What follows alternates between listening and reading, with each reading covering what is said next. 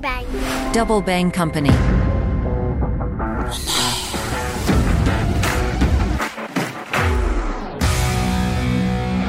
Salut les internautes, mon œil jette un coup d'œil sur le monde de Jérôme Bondu, fondateur et directeur du cabinet Interliguéré, spécialisé en veille, intelligence économique, influence digitale et sécurité informationnelle. Dans cet épisode, on s'intéresse à la sécurité des données, sujet brûlant s'il en est, et qui concerne tout le monde, les entreprises, les États et nous tous. Je suis Islaine Mathieu, vous écoutez Mon œil. Bonjour Jérôme Comment ça va? Bah super et toi? Ça va très bien. Aujourd'hui, on va aborder le sujet crucial de la sécurité des données, un sujet de plus en plus chaud. Peux-tu rappeler en quoi c'est important ce volet pour les organisations? Écoute, d'une manière très très simple et très générale, la sécurité euh, informationnelle de tout temps a été euh, un enjeu crucial. Déjà, Jules César était célèbre pour chiffrer ses messages. Si on, on, va encore plus loin et on se réfère aux empires babyloniens, je, je, je pense que c'est eux qui avaient cette méthode-là. Quand on, on, voulait envoyer un message très très euh, secret, on prenait un esclave, on lui rasait la tête, on écrivait le message sur son crâne, on attendait que les cheveux repoussent et on envoyait l'esclave. Et si tu veux, c'était un moyen très sûr de savoir si le message était délivré euh, sans avoir été lu. Parce que, euh, imaginons que l'esclave veuille lire ou faire lire son message il est obligé de se raser la tête, d'attendre que les cheveux repoussent pour pouvoir le délivrer. Et donc, s'il mettait trop de temps, ben, on savait qu'il avait trahi. Donc, de tout temps, la préservation des informations a été euh, quelque chose d'extrêmement important. De nos jours, de nos jours, les entreprises et les organisations et même les personnes physiques doivent protéger les informations. C'est d'autant plus important que nous vivons dans un monde numérique où l'information est portable et si elle est portable, elle est volatile et si elle est volatile, elle peut se dérober d'autant plus facilement. Alors Jérôme, les attaques peuvent venir de toutes parts, des objets connectés au simple mail dans sa boîte de réception jusqu'aux faux profils derrière lesquels peuvent se cacher des personnes mal intentionnées. Comment sensibiliser ses collaborateurs et finalement le public à tout ça? On peut faire une sensibilisation. Alors moi j'en fais, tu, tu, tu, le sais, hein, je suis euh, formateur dans ce domaine-là en intelligence économique avec ces trois volets le volet veille, le, côté, le volet influence et le volet sécurité informationnelle. Donc souvent on me demande d'intervenir dans les entreprises pour montrer euh, comment on peut se faire dérober des informations. Alors tu as cité un certain nombre d'éléments. Hein. On peut se faire dérober des informations, par exemple quand on est dans le train et qu'on travaille sur son ordinateur sans filtre polarisant. Ou alors on est dans un lieu public et on a une conversation professionnelle. Ou alors euh, on envoie un mail à la mauvaise personne. Régulièrement, il faut rappeler, rappeler, rappeler, rappeler. Alors à quelle fréquence? Ça dépend des sociétés. Si on est une société dans le monde de la défense, voilà, alors généralement c'est très très bien fait. Hein, et les rappels sont fréquents. Si on est dans des, un, un domaine moins stratégique, bah peut-être que la bonne fréquence c'est la fréquence annuelle. Mais en, tout cas, ce qui est sûr, c'est que euh, il faut absolument avoir euh, imposé des routines, des éléments qui soient fréquents et qui permettent de remettre les bonnes idées en tête des collaborateurs. On, a parlé du travail dans le train, on peut parler des post-it aussi qui traînent hein, régulièrement euh, sur les médias sociaux. On voit des photos de personnes qui sont fait prendre en quelque sorte avec prendre au sens propre au sens figuré, c'est-à-dire elles ont été prises en photo ou en vidéo, et on voit un post-it avec un mot de passe et un identifiant. Et euh, j'ai des exemples dans mes supports de présentation avec euh, y compris euh, des, des, structures dont on pourrait croire qu'elles sont hyper vigilantes, mais qui se font prendre quand même. Les ordinateurs sont des outils précieux dans les entreprises. Certaines données sensibles y sont parfois conservées.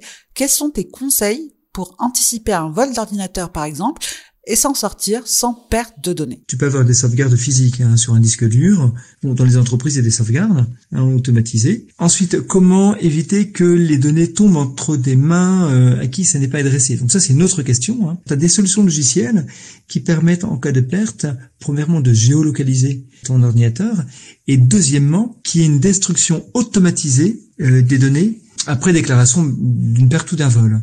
Alors comment ça marche? Bah, C'est très simple. On, on, met le logiciel spécifique dans son ordinateur. Il y a un soft. Hein. Si jamais on voit qu'on a perdu son ordinateur, on va en ligne, on déclare la perte. Et là, je caricature un petit peu, mais ça va se passer comme ça. On a un bouton qui va nous dire, bah, vous voulez détruire vos données. On peut dire oui. Et dernier temps d'opération, à partir du moment où l'ordinateur sera ouvert et dès la première connexion Internet, bim, il va y avoir une destruction de, des données. C'est comme dans Mission Impossible, vos données s'autodétruiront dans 5 secondes, avec la fumée qui sort du magnéto. Ouais, on peut, on peut dire ça comme ça. Mais oui, t'as raison, c'est une, une belle image, je la reprendrai d'ailleurs. Parlons des mots de passe. Comment éviter de se faire hacker? Pareil sur Internet, dans les médias sociaux, on, on voit une, une sorte de tableau qui montre en fonction du nombre de caractères dans un mot de passe le temps qu'il faut pour le hacker. Alors je me rappelle plus des correspondances, mais grosso modo, si vous avez 5, euh, 6 caractères dans votre mot de passe, il est craquable instantanément. À partir du moment où vous avez plus de 12 caractères, ça commence à chauffer un petit peu et là euh, il va être plus difficilement euh, craquable. À partir du moment où vous avez plus de 18 caractères, si j'ai bonne mémoire, et que vous euh, utilisiez en même temps des lettres, des chiffres des majuscules, des minuscules et quelques signes diacritiques, par exemple un point d'exclamation, un point de suspension, des choses comme ça, voilà, ça va être très très compliqué de le craquer et le délai nécessaire va se compter en centaines de millions d'années, donc on est vraiment tranquille. C'est pour ça que de plus en plus, on dit qu'il faut pas des mots de passe, mais il faut des phrases de passe. Pourquoi? Parce qu'avoir un mot de plus de 18 caractères, c'est un peu compliqué. Par contre, une phrase de passe, Là, pour le coup, c'est assez simple. Il suffit par exemple que vous fassiez référence à quelque chose que vous aimiez bien, et si possible sur lequel vous n'avez pas communiqué sur les médias sociaux. Par exemple, vous adorez faire du cheval et vous mettez souvent des photos de cheval. Hein, voilà, vous faites de l'équitation. vous n'allez pas prendre ça. Par contre, votre péché mignon, c'est, je dis pas moi, c'est une recette. Par exemple, vous adorez euh, la tarte aux pommes, et ça, vous en parlez pas parce que ça n'a aucun intérêt sur les médias sociaux. Eh bien, vous pourriez partir de la tarte aux pommes et puis faire une phrase de passe du style euh, j'adore la tarte pommes. Et cette phrase de passe, vous allez peut-être transformer quelques éléments hein, pour ajouter des, encore une fois, mixer des chiffres et des lettres, des, des points d'exclamation, et ça vous faire une phrase de passe qui va être hyper solide. Il y a aussi les informations confidentielles qui doivent rester confidentielles. Tu l'expliques très bien dans ta formation. Tu dis il faut arriver à séduire sans trop dévoiler. Tu peux expliquer ça aux auditeurs? Alors, séduire sans trop dévoiler. Donc là, on est, on, est dans une relation où on est avec quelqu'un et euh, ça peut être, par exemple, un prospect, un partenaire, un fournisseur, un client, ou alors quelqu'un qu'on veut recruter. Et là, on est dans une relation où on doit euh, échanger des choses. Donc séduire, mais pas séduction au niveau sexuel, bien évidemment, hein, la séduction au niveau euh, professionnel. On doit séduire, mais pas trop dévoiler. Donc c'est quelque chose qui est très important parce que ce type de, de circonstances, on veut recruter une personne, on veut euh, avoir un nouveau client, on veut travailler avec ce fournisseur qui est génial. Donc c'est quelque chose qui est très fréquent et, pour lequel, bah oui, il faut tracer des lignes rouges. Donc il faut pouvoir séduire sans trop dévoiler. Alors comment faire? Eh ben euh, se fixer une ligne de conduite, se dire par exemple que en matière de présentation de l'entreprise, je vais évoquer tel ou tel point qui sont nos points forts, mais je vais masquer tel autre point qui est un point fort, et par contre qui sur lequel il faut être discret. Il faut donc se, fixer des euh, limites, il faut en avoir conscience, et il faut s'y tenir. je vais te faire une petite blague, euh, je vais te poser une question. À ton avis, qu'est-ce qui est plus dur que de faire parler un ingénieur japonais? Alors, les ingénieurs japonais sont réputés pour être très discrets, mais il y a quelque chose qui est encore plus dur que de faire parler un ingénieur japonais. À ton avis, qu'est-ce que c'est? Je sais pas, je donne ma langue au chat. Eh bien, c'est faire taire un ingénieur français.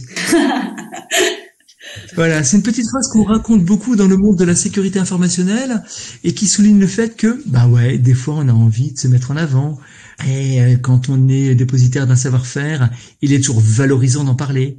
Et tu vois, ça rejoint tout à fait le fait de, il faut pouvoir séduire sans trop dévoiler, il faut se fixer des limites, et il faut avoir conscience que son interlocuteur n'est pas qu'un interlocuteur qui peut être discret, mais aussi quelqu'un qui peut euh, être dans une position de partage d'informations avec des tiers. Merci Jérôme. Merci beaucoup. Jérôme, je rappelle que tu as écrit plusieurs livres sur les techniques de recherche d'informations et de veille qu'on peut trouver en allant sur ton site.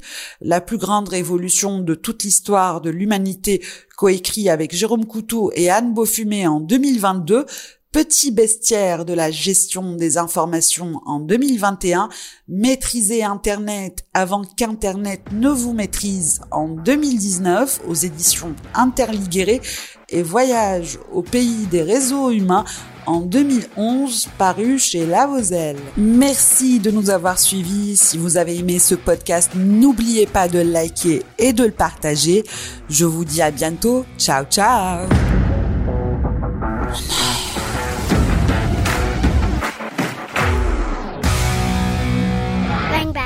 Double Bang Company.